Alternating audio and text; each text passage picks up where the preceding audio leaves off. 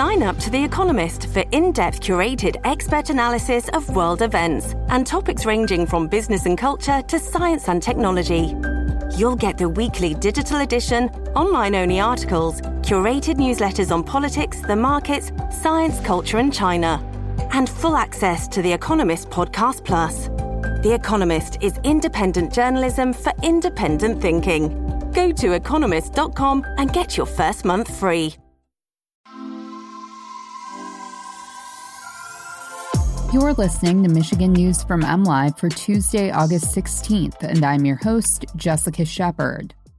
Nearly 7,000 crash patients have lost care since auto no fault reform was implemented. A more traditional vaccine to fight COVID 19 is now available in Michigan, and environmental analysis of a Line 5 tunnel plan kicks off. At least 4,000 healthcare worker jobs have been eliminated, and nearly 7,000 auto crash patients have been discharged from their full time care due to the reforms to Michigan's auto no fault law passed in 2019, according to a survey released last week.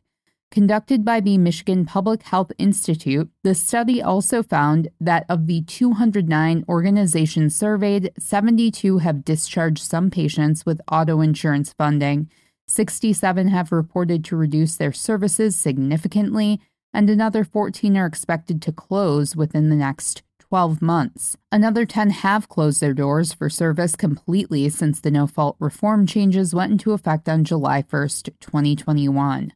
Tom Constand, president and CEO of the Brain Injury Association of Michigan, said in a TV interview with WKAR's Off the Record on Friday that what's happening to auto crash patients is becoming a humanitarian crisis in the state of Michigan, a crisis of care. Erin McDonough, executive director of the Insurance Alliance of Michigan, panned the survey in a statement saying that it isn't a fair representation of all the Michigan providers providing care to long term care patients, which its own survey acknowledges.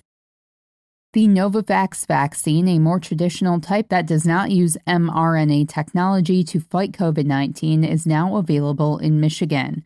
Michigan received more than 100,000 doses of the vaccine produced by Maryland biotechnology company Novavax Inc., and providers started placing orders on August 5th. The state evaluated orders on August 8th, and most sites received them by the middle of last week, Michigan Department of Health and Human Services spokesperson Chelsea Wuth said in an email. Some pharmacies and federally qualified health centers had the vaccine earlier because they received the vaccine through federal channels, Wuth said. The U.S. Centers for Disease Control and Prevention last month recommended the two dose Novavax for adults.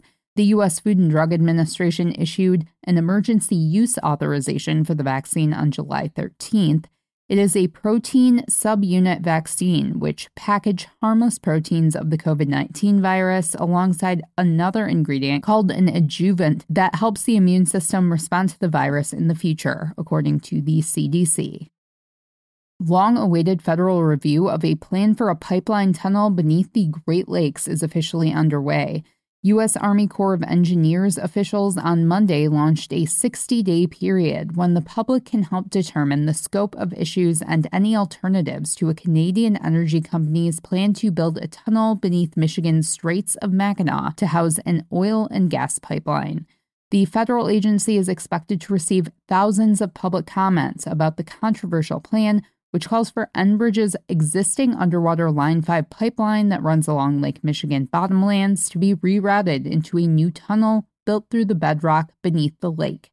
The Corps intends to ensure all voices are heard in an open and transparent public process, said Corps Detroit District Commander Lieutenant Colonel Brett Boyle.